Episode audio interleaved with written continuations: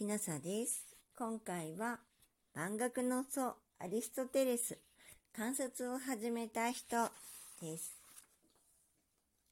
書いた本が2000年の間教科書として使われ続けた人を知ってる？時代アリストテレスは紀元前384年古代ギリシャのマケドニアの王様を見ていたお医者さんの子として生まれました。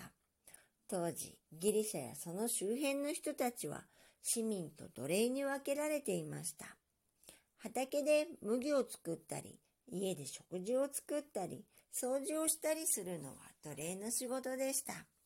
時間的に余裕ができた市民たちは哲学的な話し合いに夢中になります。この世界は何でできているのか、どうやってできたできたのかなど頭の中で考えては話し合うのです。実物を見てから、アリストテレスはその中で実物を見てから考えなければ意味がないと言い出した最初の人です。哲学の道へ、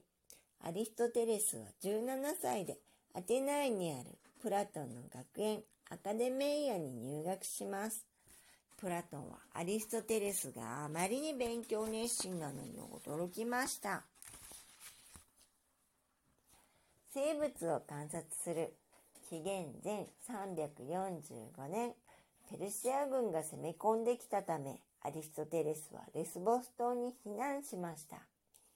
ここでアリストテレスは生き物の観察に夢中になります。ウニの口と顎は提灯のような形をしている。クジラはお腹の中で子供を育てるので、魚より陸の動物に近いなど生き物についてのメモがたくさん残っています。観察しては考えて、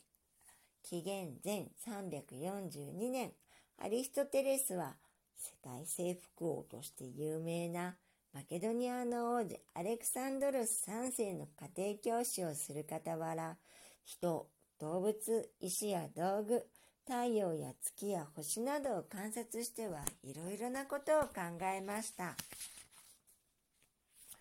リュケオン、アレクサンドロス大王が即位した後の紀元前335年、アリストテレスはアテナイに戻り、学園リュケオンを作りました。授業のためのメモをたくさん書きました。空気で膨らませた皮袋は空っぽの時よりも重くなる。など物理についてのもの。地球が動いているのならそれを感じるだろうから、太陽や月や星の方が動いているのだろう。など宇宙についてのもの。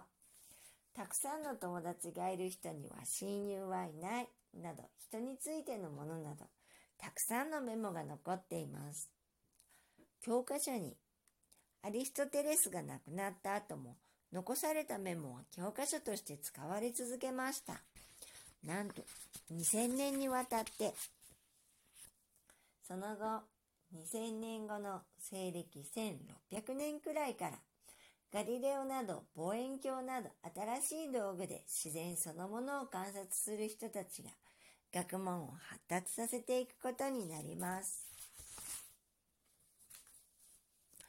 最後にアリストテレスからのメッセージです。今後違う説が現れた時には今までの説と